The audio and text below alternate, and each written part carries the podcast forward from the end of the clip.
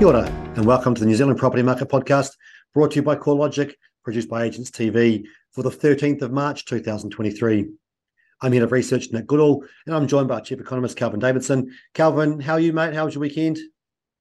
Very good. Yes, uh, I watched some cricket. Unfortunately, I can report that uh, it's now raining in Christchurch. So anybody who listens to this on time probably won't see any play today. But um, yeah, good weekend. Family stuff. Uh, not too much to report. The the weekend's ticked by, and it's always getting around to Monday morning again. So um, back into the podcast. How are you? Yeah, yeah, good, mate. I'm doing well, and uh, yeah, good weekend. Felt like a bit of a busy one. Lots of stuff as per usual, out and about with whānau. Included this um, X race yesterday with my oldest daughter, who's almost eight, and so they had this thing out in Petone. You do little tasks in between, sort of running in between those tasks. And some of them are the adults, some of them for the kids. So that was very fun. And, and Heidi certainly enjoyed that. So she's already talking about, you know, wanting to do the next one, which is great. And uh, good bit of good bit of time to hang out together, you know, which is we shouldn't get that often when you've got three children. So uh, just her and I, which was which was great. So yeah, good fun and, and caught up with some friends who actually have a family and they're back from America. So yeah, we sort of just felt like we were all out and about, haven't got anything done for the house haven't got groceries sorted, so we feel a little bit unorganized, which is often the way when you're so busy. Um, but uh, but yeah, certainly not complaining at all. And uh, I don't think I mentioned last week, but our renovation has actually begun. Um, did last week, and so you know there's been a bit of demolition, smashing down this conservatory at our place, the fireplace, the chimney, and then uh, we got some diggers and excavators coming in later this week. So it's going to be all go at our place, mate. But uh, yeah, certainly certainly uh, feels pretty busy at the moment. That's for sure you need a uh, need some hired help, get a nanny or uh, you know something like that. What the what the upper classes do. Indeed, yeah, yeah, yeah. We need yeah I, everything, mate. Chefs and yeah, yeah. nannies and everything, please. That would be lovely. Um, yeah, if only. And, and, on the cricket, mate, very disappointed to hear that Weather's you know not going to do the, the job for us on day five for the Black Caps, and it's not mm. looking great for day one here on Friday either in Wellington. So yeah, fingers crossed things improve, but uh, it doesn't sound too promising. So I guess we'll just have to wait and see because yeah, this test, which I haven't seen too much of, felt like it was a bit boring. But uh, yeah, anything that goes to the last day and has all three results as a possibility is always great, of course. Yep, sure. Not raining right now in Lincoln, so mate, who knows? Maybe. I mean, it might be too late by the time people actually listen to this. We'll, know. But uh, anyway, fingers crossed. No, good as mate. All right, well, let's get into things then. And um, we've got a few things to talk about, but maybe they're all a bit, um, you know, not not too much detail we need to go into for some of them. Um, the starting thing, of course, was that we did have um, last week from CoreLogic a couple of big releases, Woman and Property report out, which I know you helped um, front along with Eliza Owen from our um, CoreLogic Australia team, heads up the research team over there. We did the special podcast, of course, last week. We did a special webinar for International Women's Day on Wednesday itself. Um, most of that stuff, I think, has got pretty great coverage, and I'll leave a few leave a few links to those things. And I'm not sure we necessarily need to go into great detail for those, but maybe you can do a, a quick wrap up for how the week went, covering that report. Um, obviously, so we had the podcast. I don't need to go into too much detail, and just anything else really wrapping up. Um, you know that that CoreLogic release and everything that was was with it with the International Women's Day, and I can talk maybe a bit a bit about the webinar as well. But yeah, what do you, what do you want to um, cover on that one, mate? Yeah, there's, there's, probably not too much to add over and above uh, the, the, sort of um, vast publicity that, that came out last week, or all the different events that were associated. I mean, it's you know, a great report. I, I, sort of just chip in. It's, it's Eliza in Australia that, that does the donkey work on that one. So just localize it a bit for New Zealand. Again, you know the the, the uh, property ownership gap's still there. Uh, female only ownership is a bit lower than male only ownership. I think reflects that income gap as well, which you know uh, keep uh, trying to improve and fix. And sort of underlying all of that as well, I guess, is this investment property gap. You know, if your incomes are lower, it's going to be harder to, to buy an investment property. And, and when you look at it by property type, investor or owner occupier, that's where I think a lot of the gender gap comes from. So, you know, it's all it all sort of makes sense. You know, we can fix that gender income gap. It'll it'll flow through to property ownership as well, which you know has great benefits for you know later in life, building that asset, security of tenure, that type of thing. So, yeah, I, I think in the end, it's it's trying to fix that gender gap. There's some geographical differences in there. Some areas have have higher female only ownership than others, and, and I think there's there's explanations for that. Um, but generally, we've, we've still got that gap, and, and I suppose there's there's work to do is is the main message. Yeah, yeah, I agree. I don't think there's too much to add on that one. Um, as I said, got great coverage and great to be able to bring that to light through through some detailed analysis that goes on um, from our broader data analytics team. So yeah, just cool to pull that all together. Um, yeah, know that you are involved, and I certainly wasn't as involved, but then I did um, get to moderate this webinar uh, where we had a couple of panelists who were very impressive leaders in the banking and finance, just broader leadership space. Um, we had Sarah Fainatuli from uh, BNZ. We had Kathy Raynall from uh, TSB and Kristen Lundman, who is more independent. She's ex uh, um, Hatch. Gee, why that went from my mind. We've spoken to Kristen before, of course, and she's now started up a new business, which is really looking to improve um, women in leadership, really, and, and, opportunities and understanding what's going on in that space called Power Suit, which is a, a free to sign up uh, newsletter at this stage as well. So, look, three very impressive women leaders who have had some great careers and have some good um, you know initiatives within their businesses that uh, was great just hearing from them. And if anyone did watch it, they would have seen I had some technical difficulties and actually dropped out of the webinar for a few minutes, which obviously wasn't ideal. But uh, no surprises. The the uh, women that were on the panel just carried on without me, which, um, as I said, no surprises there. They knew what they were doing and and um, had some great rapport between each other too. So yeah, really cool ex- um, exercise to to um, go through and, and have have provide that platform um, and they did a great job on that one so yeah look just just good to increase the conversation and make sure that we are you know talking about finding opportunities and and um, obviously CoreLogic's a, a good business for women in leadership led by Lisa Claes in Australia, of course, who's our CEO. And I think half the leadership team, executive leadership team, are also women. So, yeah, some good examples going on closer to home as well. But um, yeah, I think we'll leave it there. As I said, I'll leave some links. The podcast is out there. If you do subscribe, you should have had that automatically drop into your uh, podcast player.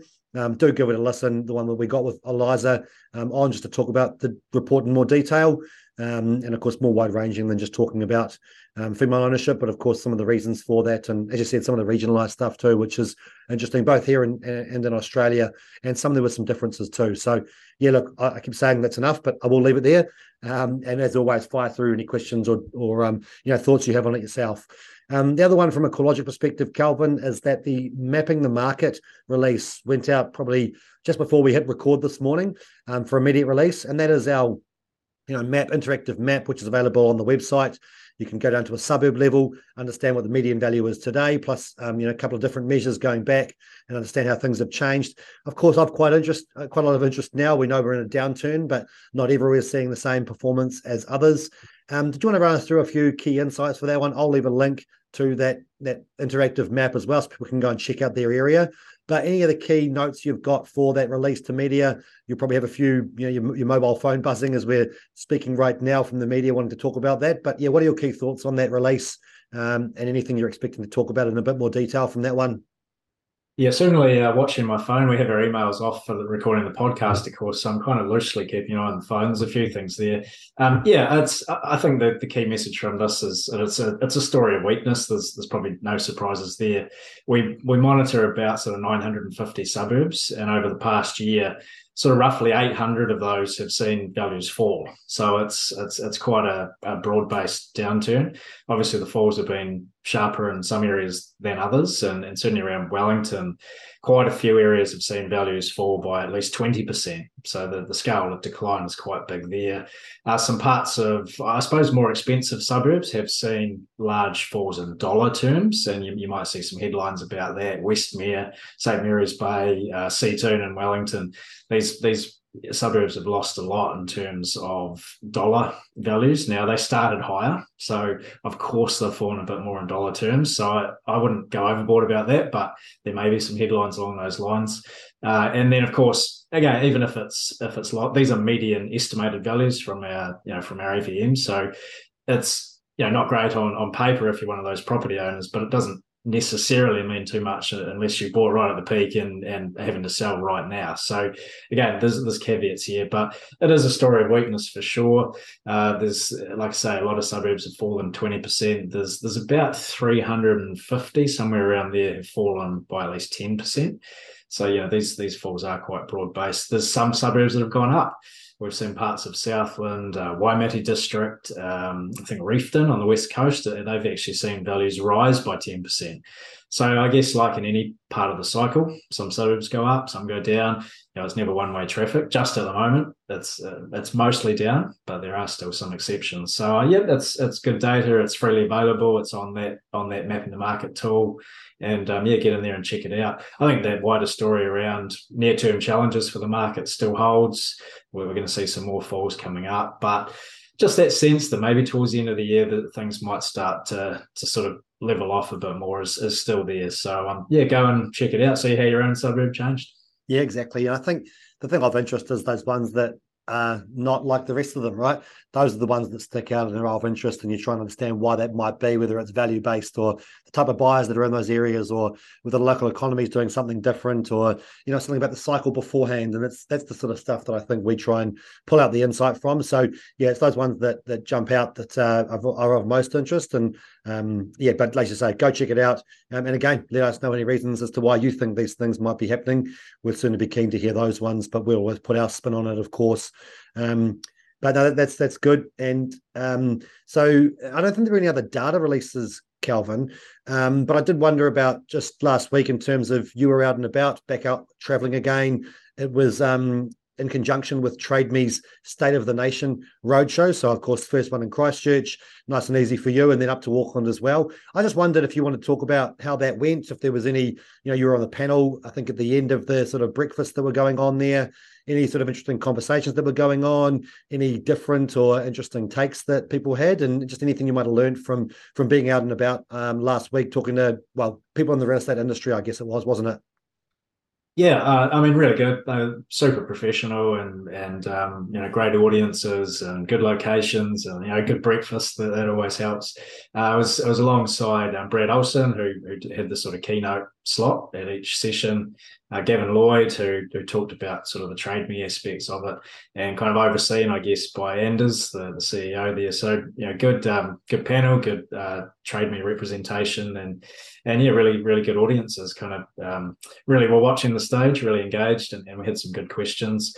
I think yeah, it's uh, the the questions I suppose were um, a lot of them around sort of the, the recent events, flooding. You know, what's that going to do to to property values? What what people might be already seeing it's doing to property values. Some of the issues that real estate agents are having, and so certainly an acceptance that that activity is low. You know, no no surprises there. We see it in the stats, and you know, even even um, there might have been some people who had some some decent levels of sales in their own patch, but this general acceptance that across the market is still pretty quiet. And then yeah, the, the flood thing is has really it just seems to have to have soared the whole awareness of that and what it's doing to actual deals on the ground. That one of the agents I was speaking to, who who was a podcast listener, uh, said um, you know that he's had people walk away from deals due to flood risk only. They've they were perhaps down the track of, of almost signing the paper, and oh, there's there's a flood risk here. We're walking away, and sometimes it seemed quite sensitive. You know, the, the flood risk wasn't that high, um, but still they they walked away just because this sort of extreme fear at the moment. So you know, justifiably so. That's their decision. But um, yeah, you do wonder whether some of this fear is really heightened at the moment, and it will kind of fade away over time, like like we've seen with past events. But so yeah, really good insight from the ground there. They were they were yeah, like I say, awesome events, and um, yeah, really really pleased to be involved. Yeah, you can't kind of beat some of those, you know, real discussions um, with people that are out there having these these talks with consumers themselves. And I think that's, you know, we've talked about a lot why it's so fascinating is that it's analyzing consumer behavior, right? Which is not always um, you know, follows common sense to the to the right level.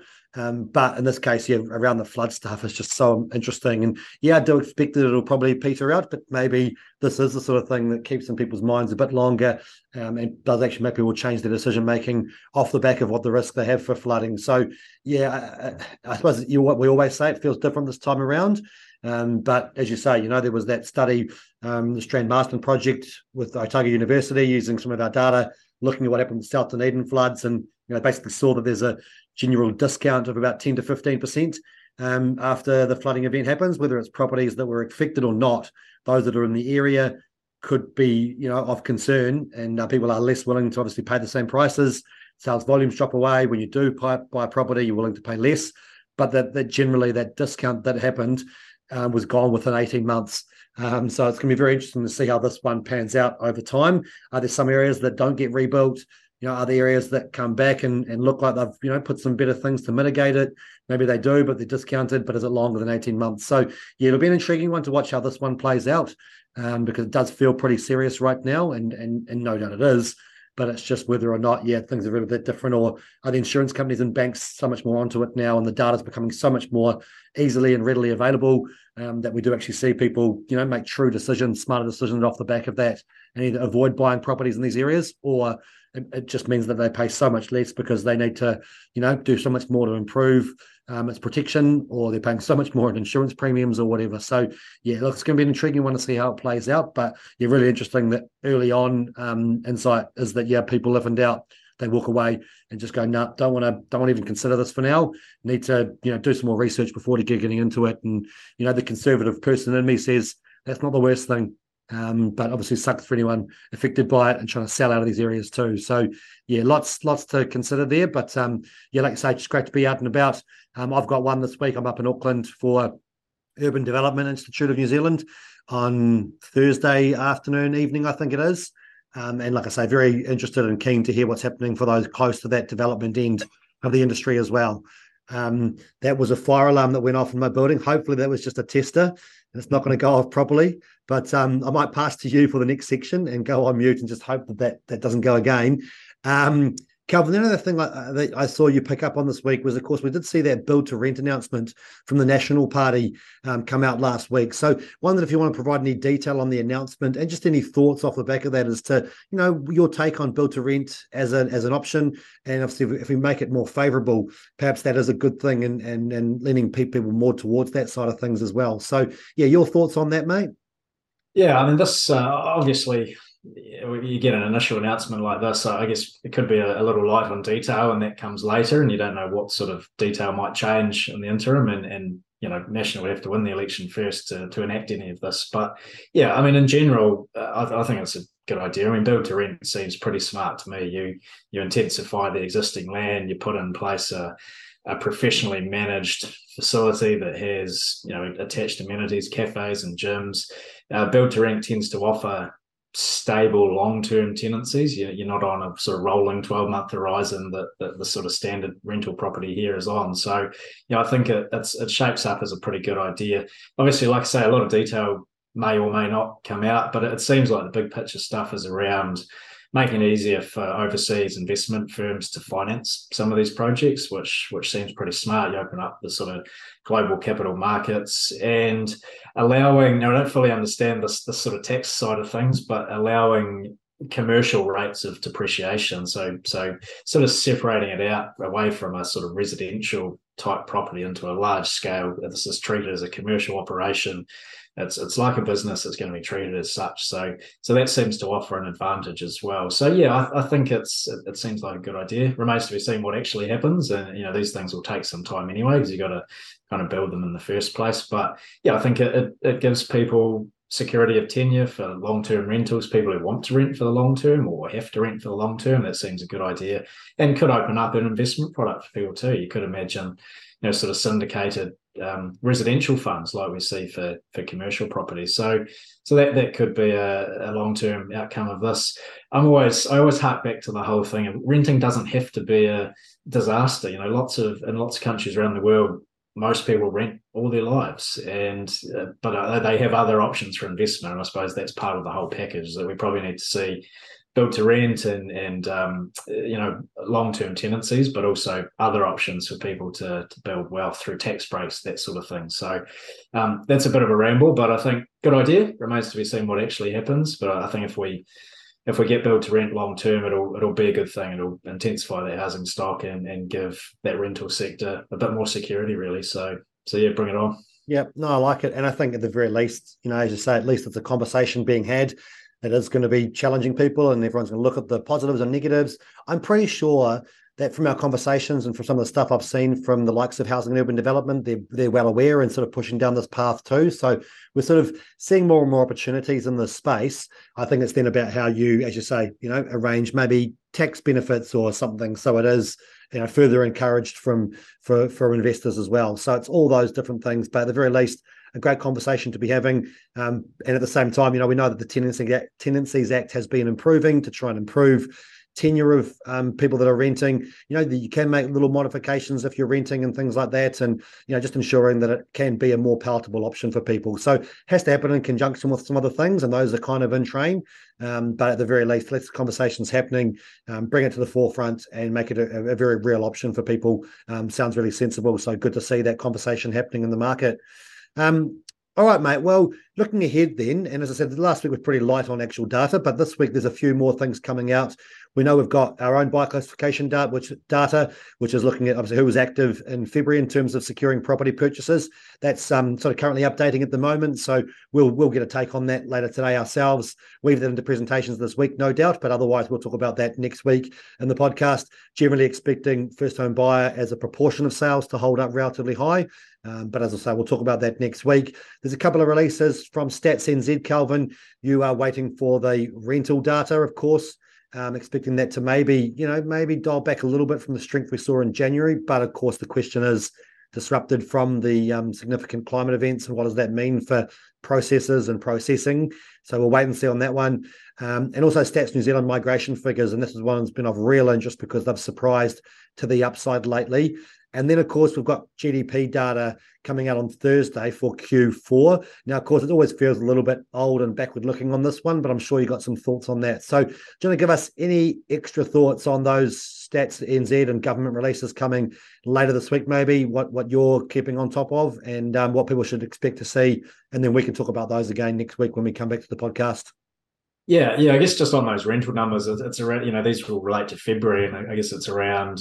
You know, we look at the new bonds lodged or the flow of rents that, that measure within Stats New Zealand. So, gee, could there have been disruption to what's actually processed, let alone what's actually going on in the market? So, there's going to be two really interesting things to watch there. We might not know for sure for a few months anyway. So, who knows? The February results do what they do, I think, but we'll need to keep watching in terms of volatility potentially in their rental series arising from when bonds were, were actually lodged, when they're processed, you know, what's actually going on in the real market, quite apart from lodging of bonds. So that'll definitely be one to watch, not only this month, but over coming months as well. Yep, migration numbers, uh, they've been rising, probably strong again.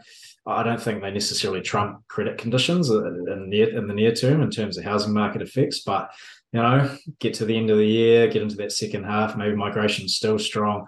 Uh, it's, it's extra population, it's extra property demand. So it could be just another part of that puzzle for the, the downturn ending towards the end of the year. And GDP, um, yeah, this is it's going to be really interesting. The, the the numbers are out on Thursday for Q4. The Reserve Bank expects a 0.7% increase on a, on a quarterly rate for, for that GDP number. The banks released their previews on Friday, I think it was, and actually most of the banks are going for a fall in GDP. So, I mean, the range of forecasts is really wide. Um, so this will be one to to really watch. Uh, I don't know, could come out in the middle. Maybe we're kind of flat. Who knows? But if if it has fallen, then you'd think so. That'll be a fall in GDP Q4. We may be in a falling GDP period right now, Q1. So theoretically, we might already be in recession if, if those bank forecasts are right. Now, that's a bit earlier than what the Reserve Bank was saying.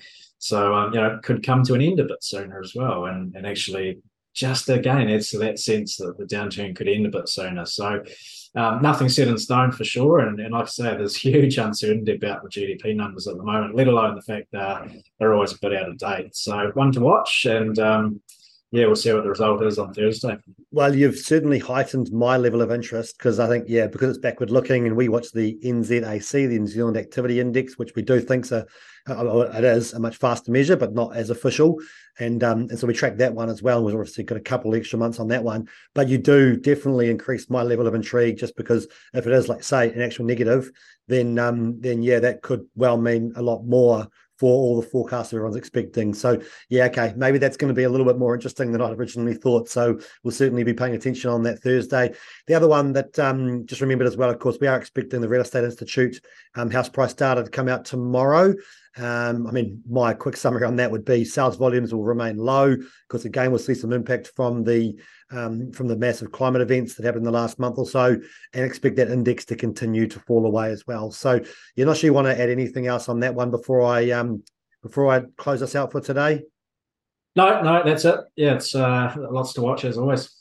Yep, yep, bang on. And the other one that I'm recording our monthly video tomorrow, so that'll be out later this week as well. So, um, yeah, I think there's there, there will be plenty out this week. We do seem to have those you know ups and downs in terms of data weeks, and this week certainly seems like a, a big one for you know macroeconomic releases that'll be very uh, that'll be of, of, a lot of interest as well as a few things internally. So yeah, plenty to chat about next week. But um, I'll I'll close us out there, mate. Good to chat as per usual. So thanks very much for all your thoughts on on that, and good to hear you're out and about and having some good conversations with the people out there.